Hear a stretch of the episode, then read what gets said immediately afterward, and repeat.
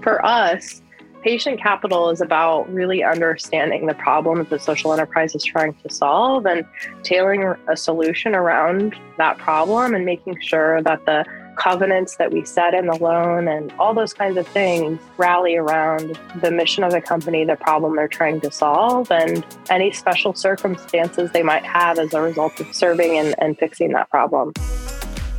Welcome back to the Patient Capital podcast series inside Her C E O Journey. We have two goals with this podcast series. One, to understand what is the definition of patient capital from both the capital fund and founder perspective. Second, once you have listened to the complete series, we want you to share with us, what is your conclusion? Is there such thing as patient capital? Starting from episode one fifty-one to one fifty-five, we have shared with you what is patient capital from the perspective of venture capital funds and the founders who receive capital from them. In today's episode, episode one fifty-six, we are speaking with Mindy Christensen, the Vice President of Lending at the R S F Social Finance, a pioneering firm in impact investing space and regenerative finance. Unlike conventional lenders, which are generally risk-averse and provide financing solely to generate monetary returns, funders that are all in on your mission are also investing in your impact. They will go above and beyond to find solutions to mission-related challenges that traditional lenders won't touch. And payments on your debt will support other enterprises that contribute to a more socially just and environmentally sound economy. You're listening to Her C E O Journey, the business finance podcast for mission-driven women entrepreneurs. I'm your host, Christina Shahli. If you are new here, a big warm welcome. If we are not connected on LinkedIn, please reach out and say hi because that's where I hang out and share my business finance tips. If you have been listening to this podcast for a while and you are a regular listener, I want you to know I appreciate you. My podcast won't be around without your support. This is a free weekly show where my guests and I want to inspire you to balance between mission and profit, to create an impact in this world, and to achieve financial equality through your business for good. As you follow along with this Patient Capital podcast series, you will hear from the investors as well as founders that capital raising is a journey. And getting capital from a venture fund is not the only way, nor it is the right type of capital for every founder. It doesn't matter what type of capital you are seeking. If there is one thing in common all the guests share, is that financial acumen is a must at every point of the journey. And the investor expectation of your financial acumen is different for each stage of your funding journey. At the very least, your incoming investors wants to see well-thought assumptions built into the financial model. So to help you in thinking through all the assumptions you need for the financial model, we have created a guide. This guide shows you how to create an improved forecast for future growth. By thinking through the question we put together in this guide, you can incorporate them into your assumption and build them into the financial model. In addition to using the guide, you have another option. If you don't have time to build a well-thought financial model on your own, our fractional C F O can help you. Connect with us at theprofitreimagine.com forward slash let's chat. Now, let's find out Mindy's C E O journey. Mindy Christensen, welcome to Her C E O Journey. It is a pleasure to have you here today. Thanks for having me. I'm very excited to talk with you today. Yes, me too. And before we started talking about R S F Social Finance and patient capital, why don't you start with your journey to becoming V P of Lending of R S F Social Finance? Yeah, absolutely. Happy to share. Well, I've been in finance one way or another for the last seventeen, eighteen years, but I made my journey to social finance in two thousand fourteen. When I joined Kiva. joined as a fellow of their ZIP program and worked on their mobile lending platform directly in Kenya. That's really where I learned that there's a different way of doing finance that can take all the things that many of us care about into consideration. And through that process of being a fellow, I was led to New Resource Bank. New Resource Bank was one of the first B Corps and first bank to become a B Corp in particular. They had very similar impact areas to, to what R S F has today. And so there I focused on food and ag lending and was able to leverage kind of my finance skills there. And, and then mid twenty nineteen, I joined R S F as the senior director of credit, was there for about nine months. And then the pandemic hit. And in June of twenty twenty, I stepped in to serve our clients and lending team as, as the V P of lending. And I sit on the credit committee and the executive team at, at R S F. And I absolutely love working with all of our wonderful clients. So when you first heard about social finance, what was the situation or the issue that made you interested in this social finance? I worked on a lot of different deals when I was in traditional finance. One of the things I observed is like, we're looking at all these different risks. I mean, you're trained to say, okay, there's a risk here, there's a risk there.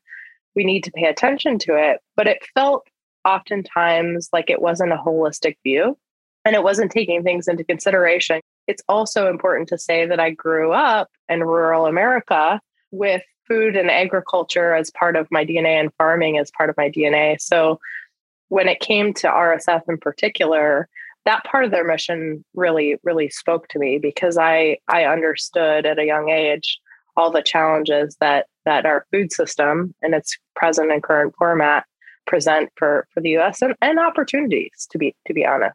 Explain a little bit more for my audience who doesn't know anything about R S F social finance. How is R S F uh, different than the traditional financial services, aside from working with impact-driven businesses? The really important thing to say about R S F is that we try to use a mix of our financial and social capital to help social enterprises achieve their mission. We were one of the earliest funders of social enterprises on the scene.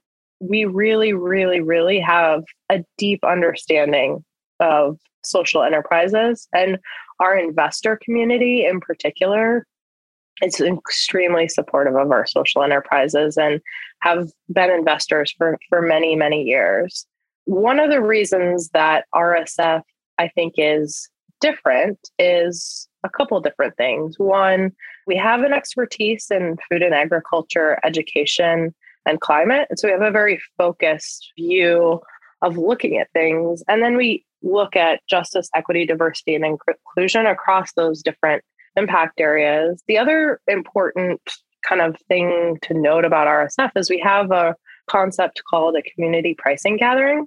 They're quarterly meetings that bring together our borrowers, our investors, and the R S F staff. And we discuss what rate do we need to set for the borrowers and what rate are the investors going to be paid? And then, you know, the difference is what does R S F need uh, in terms of support as an intermediary?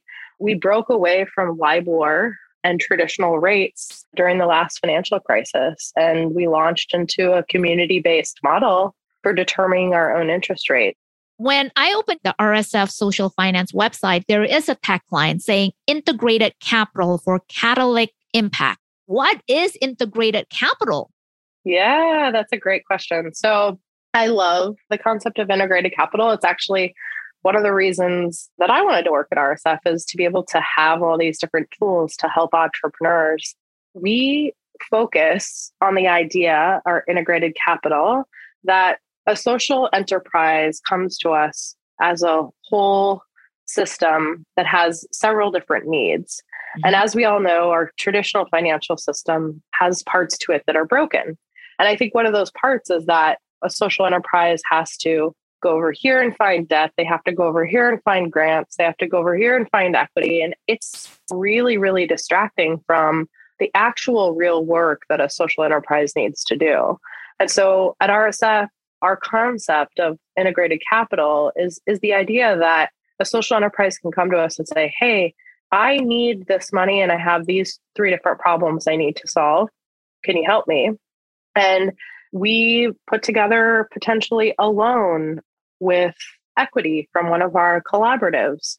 We might employ some of our collaborative funds for a loan guarantee and do a loan out of our social investment fund.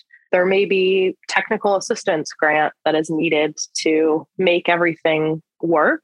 And so it's really this idea that the social enterprise can come to us and say, hey, I need help and I need this much capital. What capital is best for all the different things I need to do and what type of capital is best? And I think the thing that we don't often talk about or that we undervalue is also just social capital.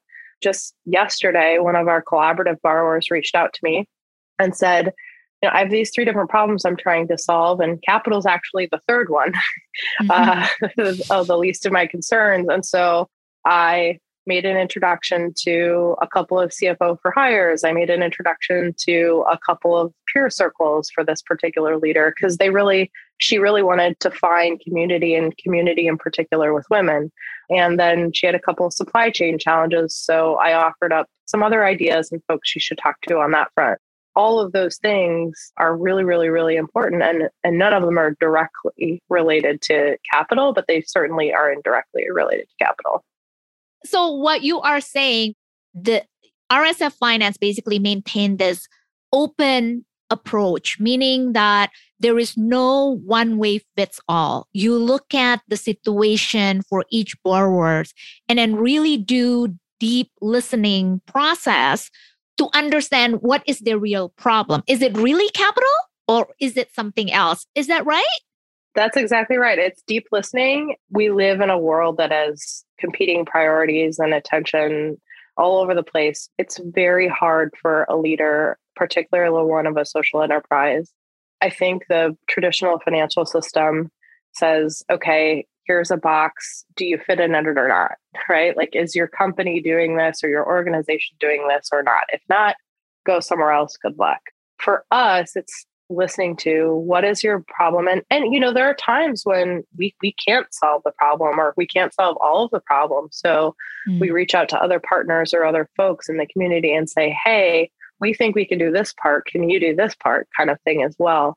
And deep listening and a long relationship is extremely important, and understanding the industry.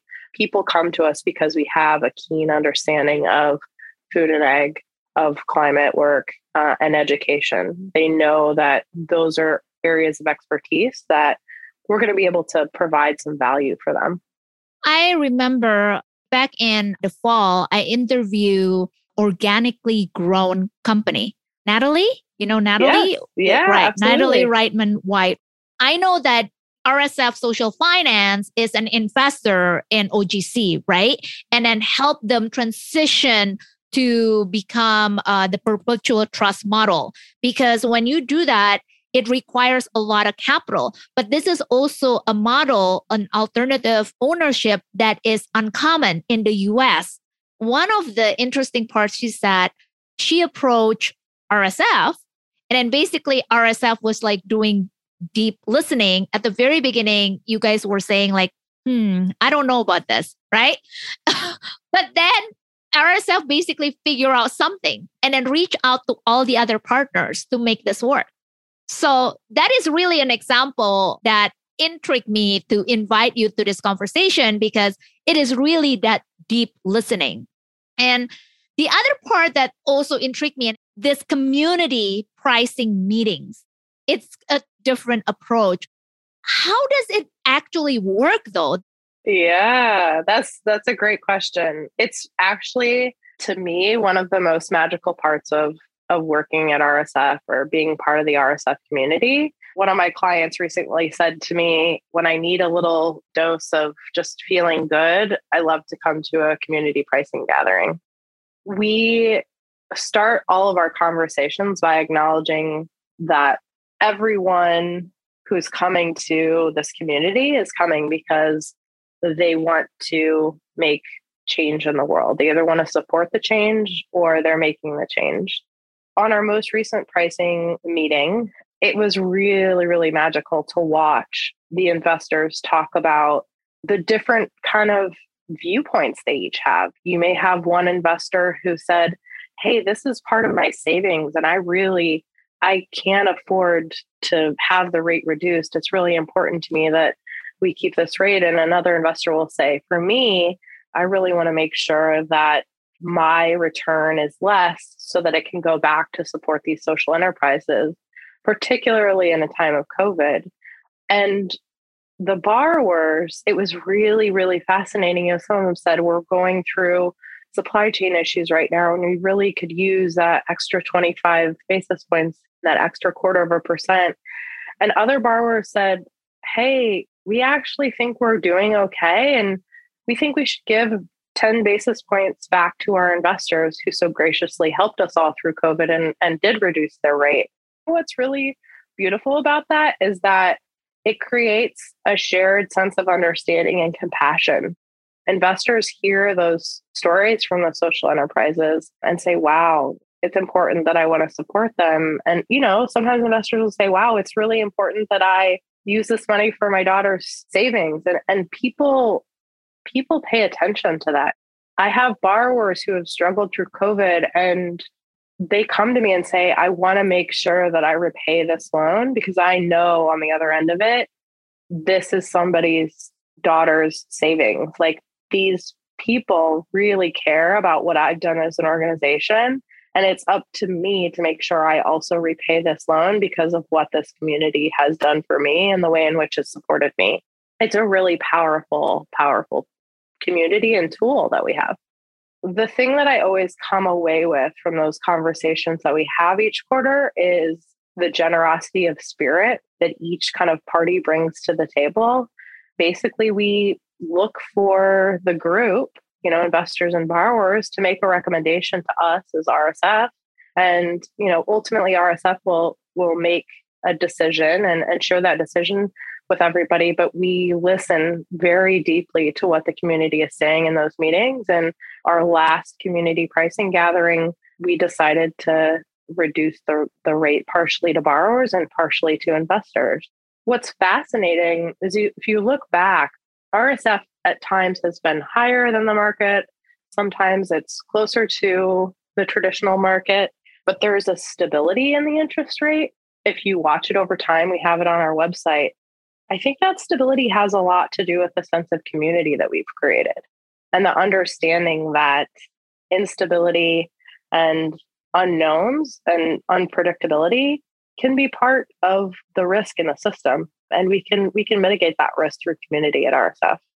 I find this fascinating because what we always hear is that investors would like to get the highest return they can get from their investment. But the story that you share over here with compassion and empathy and understanding, when the borrower understands there is a person, there is a family on the other side of the money that I borrow, it creates this deep sense of commitment that I want to make sure I'm using this capital in a responsible way so I can pay back to the person that has been kind enough to allow me to borrow the money. Why we haven't heard this often enough. Right. Yeah, it's true. It's a really, really, really magical thing, right? Like, money is just a tool to make people's dreams happen.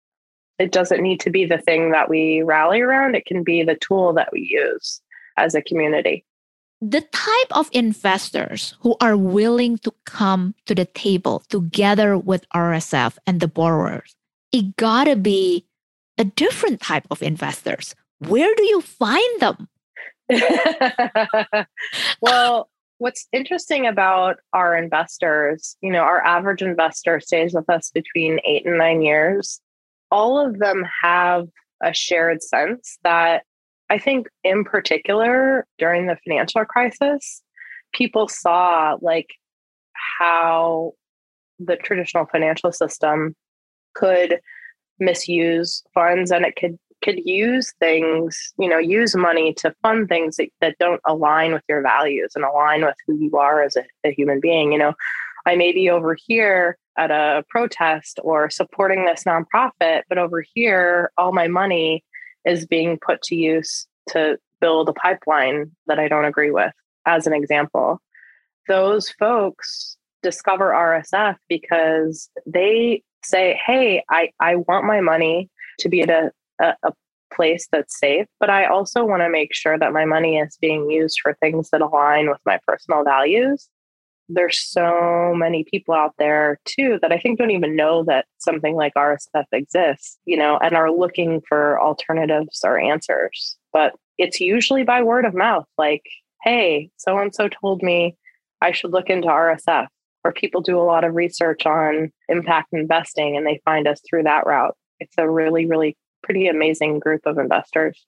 So do you normally work with investors that are individual investors, or is it organization? Are they accredited? Are they non-accredited investors? So we have a, a mix of investors. We do have investors who are organizations that work with us. Sometimes they even, you know, may have a loan with us and say, hey, I would like to put a portion of, instead of putting it in a bank, I would like to put a portion into an investment to help circulate my money. So some of them are organizations, some of them are foundations, and then some of them are just, you know, what the traditional finance system would call retail investors, your average person who's not accredited, but just really wants to use a portion of their of their savings for good in the world. So it's a it's a real mix of investors. Is there like a minimum amount that you can participate as an investor? Our minimum is one thousand dollars. No kidding. Yes. Yes. No kidding. Yes. Yes. A thousand? Yes. And then you can invest in, you can become an investor in R S F? That's correct. That's our minimum. It's very easy. Whoa. I, I thought you were going to say like ten thousand, like twenty thousand, a thousand. Yep. Okay. That's a nice surprise. Yeah. So that's mean if it's a one thousand dollars, like you said, it's non-accredited investor can come in and basically say, hey, I want to become an investor in R S F. Are they allowed to participate in the community pricing meeting, or only selective investors? We uh, invite all kinds of different investors to the community pricing meeting. And it's actually really important that we have kind of different voices with different circumstances, right? Because that's how you get the best outcome. So an investor who has invested a thousand all the way up to, you know, some investor may join who has a million, two million with us. It's really important that anyone who is interested in coming can come to the community pricing gathering. So we don't usually have everybody that's an investor on the call, because we find that it's really helpful to have a smaller group of people to be able to have a really intimate conversation and have everyone feel safe to speak about their personal circumstances. But yeah, anyone is welcome to come to a, a pricing meeting. This conversation, obviously, it's part of patient capital. I know that we talk a little bit about how different R S F uh, is operating, and then the type of capital that you are providing, the deep listening. But I want to hear from you. What is the definition of patient capital from your perspective? For us, patient capital is about really understanding the problem that the social enterprise is trying to solve and tailoring a solution around that problem and making sure that the covenants that we set in the loan and all those kinds of things rally around the mission of the company, the problem they're trying to solve, and any special circumstances they might have as a result of serving and, and fixing that problem. It's sometimes easiest to talk about it, I think, in terms of examples. We have a client that's been a, a longtime client of R S F called Cooperative Coffees, and they are really seeking to make sure that there is fair trade certified coffee and, and that they promote transparency in the coffee industry. And they also are a co-op, like their name alludes to. And so with that model, you're not going to have super, super crazy profits that then get plowed back into equity positions, they're going to be likely invested some portion into the supply chain and into the cooperative model. When they really wanted to work with R S F because they'd been working with a traditional bank or other, you know, traditional lenders who may have even understood coffee and food, but they kept saying, okay, why isn't your profit growing? Why isn't your profit growing? You know, it needs to grow. And Co-op was saying, yeah, but this is the way that our model works. Like, our model is not extractive. We're trying to infuse these profits back into the community. So Co-op Coffees works with us, and they're also a great example of integrated capital. We were able to give them both a loan and then preferred equity through our food and ag collaborative. And the preferred equity that we gave them, we actually were, you know, supposed to re- receive six point five percent, and instead gave back two percent to the company, to Co-op Coffees, to help s- diversify their co-op members and support different co-op members. You mentioned covenant. In this situation with this coffee cooperative, what would be the type of covenant that R S F looking for? So in general, we have covenants usually where we like to see that there's some sort of a debt service coverage. That's not always the case. There can be situations where debt service coverage might not make sense, actually. There could be a path to profitability within twelve to twenty-four months, and maybe they can't they can't be profitable just yet. But the, the really important thing is that the debt is structured so that they can repay it in a way that matches their business plan, because the worst thing you can do is give someone debt that they can't afford to repay. In that case, there's a what's called a debt service coverage kind of focus. And then you also can have net worth covenant. But again, it's really tailored to the particular company's circumstances. Their covenants are fairly modest in terms of growth through the years, because we know they're investing those profits back into the community. So we have expectations with those covenants that kind of match their business plan. When you say modest growth, what is modest growth for R S F? Yeah, good question. So we have a lot of organizations that want to work with us because sometimes, you know, in the traditional uh, venture spaces, it's growth at all costs. Scale, growth, you have to do that. We find a lot of people like to work with R S F because debt can be a really good tool for s- slow growth, three to five percent a year, if if that's the case. Or, you know, sometimes there's years that are that are even flat. A lot of clients experience hiccups and even huge surges during the pandemic for some of our food clients, where they had a lot of excess revenue, and then it's going to go back down uh, here in twenty twenty-one to more kind of steady state. So for us, the growth should fit the model that that company is working with. And we have found that debt is a really good tool for those companies that are growing in the two, three to, to five percent range, because they don't want to have a bunch of equity that comes in and says, okay, you have to take this equity, but you also have to grow exponentially to be able to pay it back in the next, you know, five years or whatever. You're talking about revenue growth, or are you talking about profitability growth?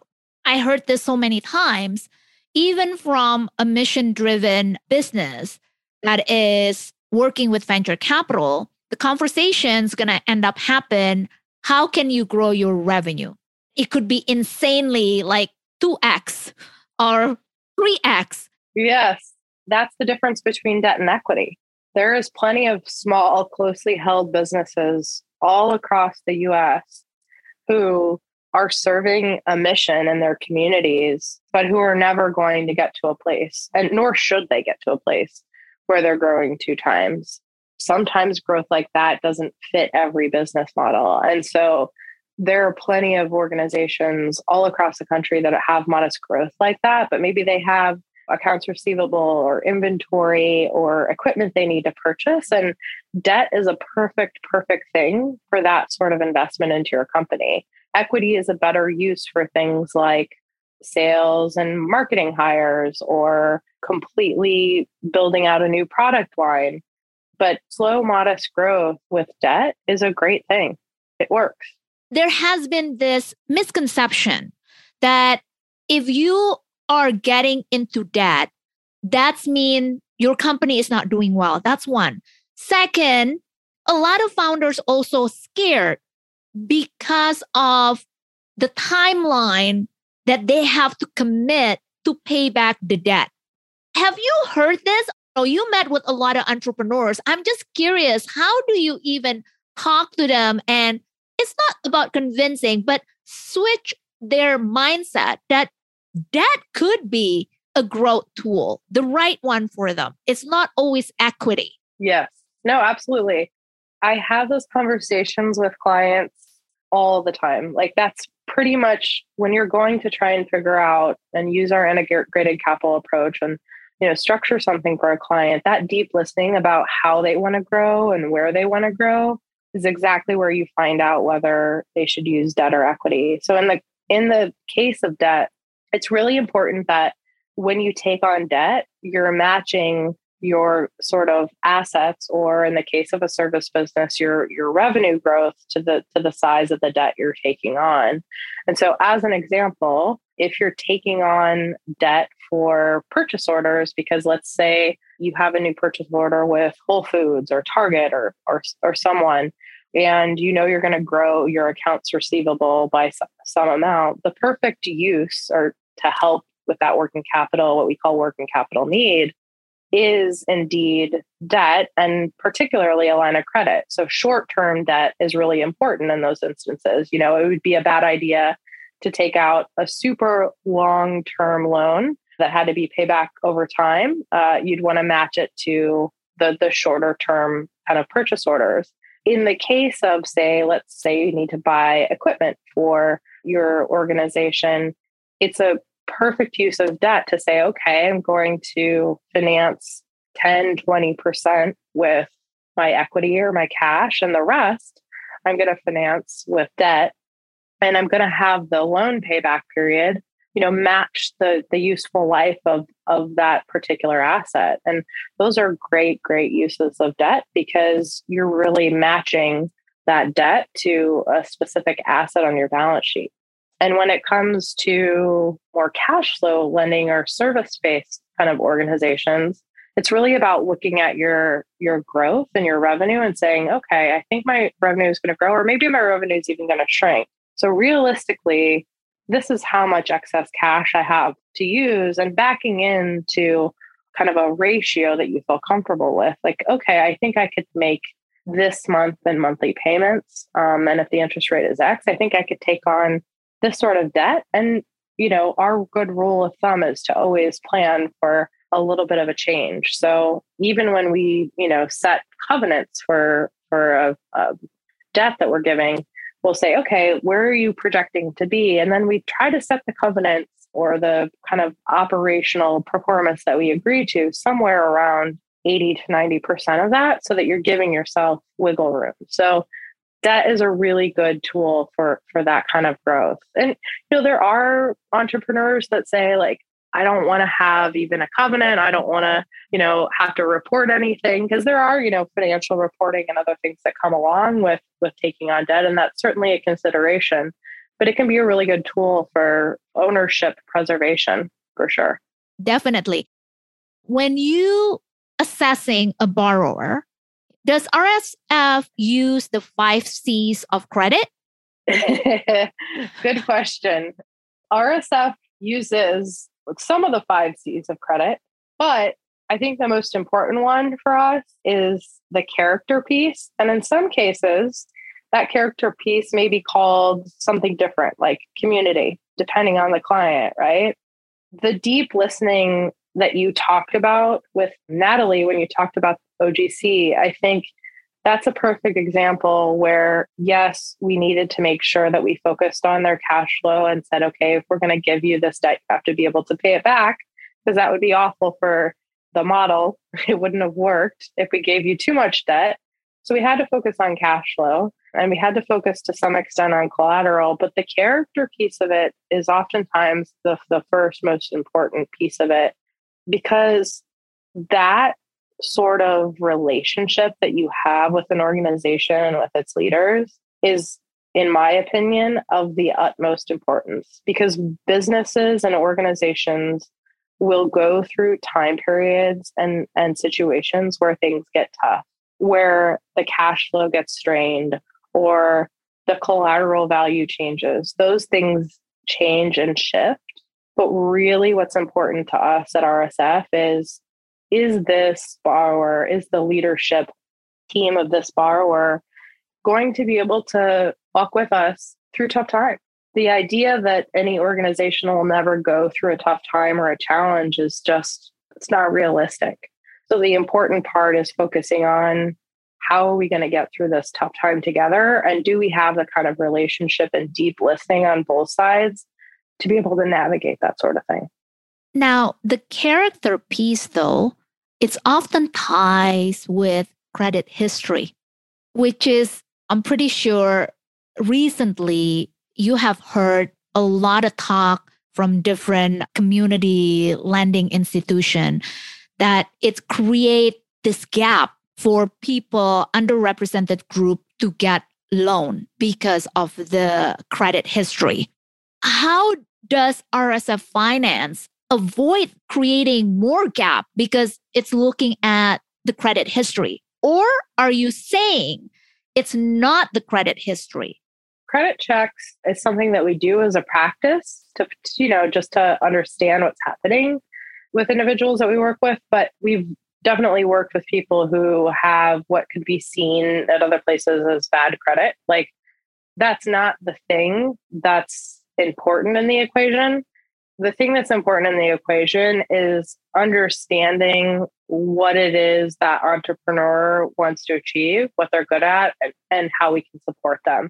I acknowledge that systemically that that character piece has been one of the problems with our financial system. And because of that, and because R S F and many other even social enterprise community-focused C D F Is have used that, we're actually participating right now in a group called Underwriting for Racial Justice.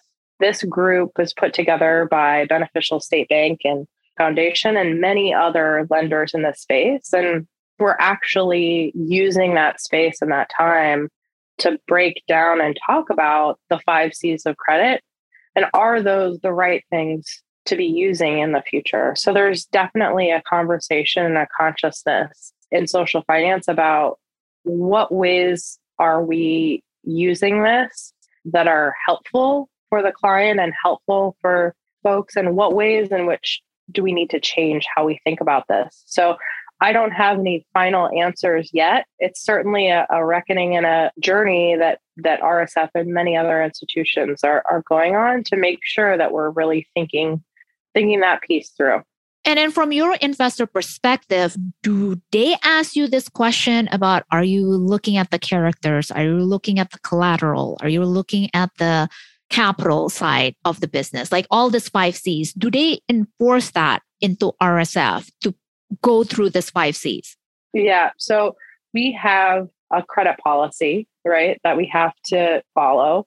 The way in which we would change that credit policy would be to work with our with our board and work with our investors through our process of, of filing a prospectus. And the way that we would shift any of those things would be through through a conversation. Like, as I said before, we have investors with very different focuses. And so some investors specifically work with R S F because we have the time and the expertise to work and diligence a company, right? And they, they as individuals say, you know, I would never be able to do this on my own. So I love working with R S F. And we have other folks who say, that's not as important to me. I just want to make sure that my money is going for social good. And I, I don't really care. So there's sort of a range of investor appetites in the mix. That's important to say because the answer is it depends on the investor. Okay. Yeah, makes sense. As someone that works on the lender side, so I'm curious the type of financial maturity you expect from the borrowers or the founders. Yes, good question. So if you look at the social investment fund, the kind of primary focus is an, uh, a borrower or organization, company that's been in operation for two to three years at a minimum. You know, we have folks that have been like O G C, they were in operations for thirty Decades. years before yeah. it, they worked with us, right? Yeah, yeah. Um, so that's the high end, but two to three years is the minimum. And we really want folks to be able to be producing their income statement, their balance sheet, a statement of cash flows is a good thing, nice to have. And really, you know, able to understand, like, how does my organization work? How does money flow through my organization? You know, what what is my model? And if my model isn't completely solved, because sometimes if you're two to three years in, you may not completely have your model solved, mm-hmm. right? But what are the different levers or strategies or things I need to accomplish to work through my model and make sure my model works at the end of the day? So it should be a fairly good, developed, thought out kind of plan and budget that certainly with a social investment fund has the kind of ability to start repaying the debt, you know, at some point pretty quickly. We also have our collaborative funds. And in those funds, that's philanthropic capital that's a little bit more patient. In those cases, you know, we could be doing recoverable grants where they don't have to repay anything for five years, right? It's a it's a range. It depends on the vehicle that we're funding out of, but in general, we really want to see that you can at least produce a financial statement and have a keen understanding of, of how your model works as an organization. So when do you think a business should start working with a level of fractional C F O? That's a great question. I'm biased, and my answer always is right away.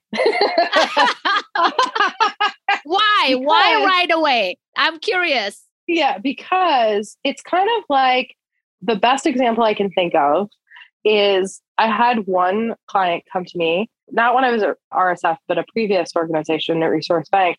And she had this beautiful business. And she said, I really, really want to work with you. But she hadn't been keeping, she's a very creative person. She hadn't been keeping track of her financials and had this amazing business that was almost ten million dollars a year with no financials.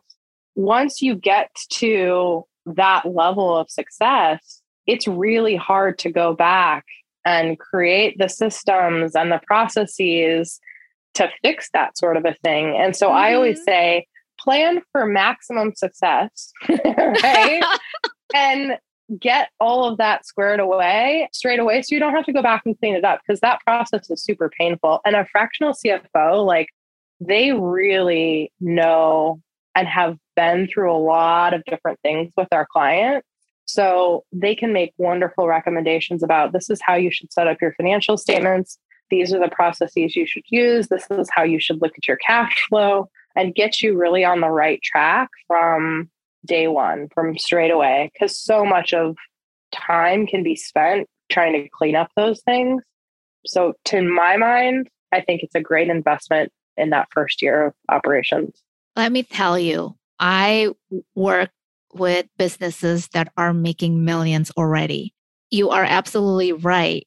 When they already got to that point, if their financial statement cannot even show gross margin, and the way they structure the financial statement is like revenue minus expenses equal profit or loss. Technically, you don't know if your business model is really working, if your pricing is really covering all the expenses and the cost of creating a service or a business. Really, That's, is it covering your overhead? It's painful. It's really painful. And it's so, so important, right? Like, because if you're trying to solve a, a social and environmental mission, financial sustainability has to be a part of that, right? Otherwise, we can't make the change that we want to see in the world. Mindy, is there anything else you want to add to this conversation that I haven't asked you yet?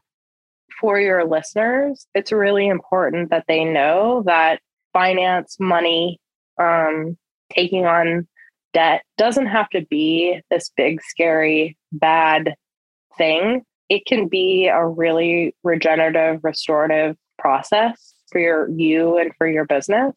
And there are amazing folks in this impact investing community willing to help you and your business, and just to to reach out and and ask for that help and, and seek that community.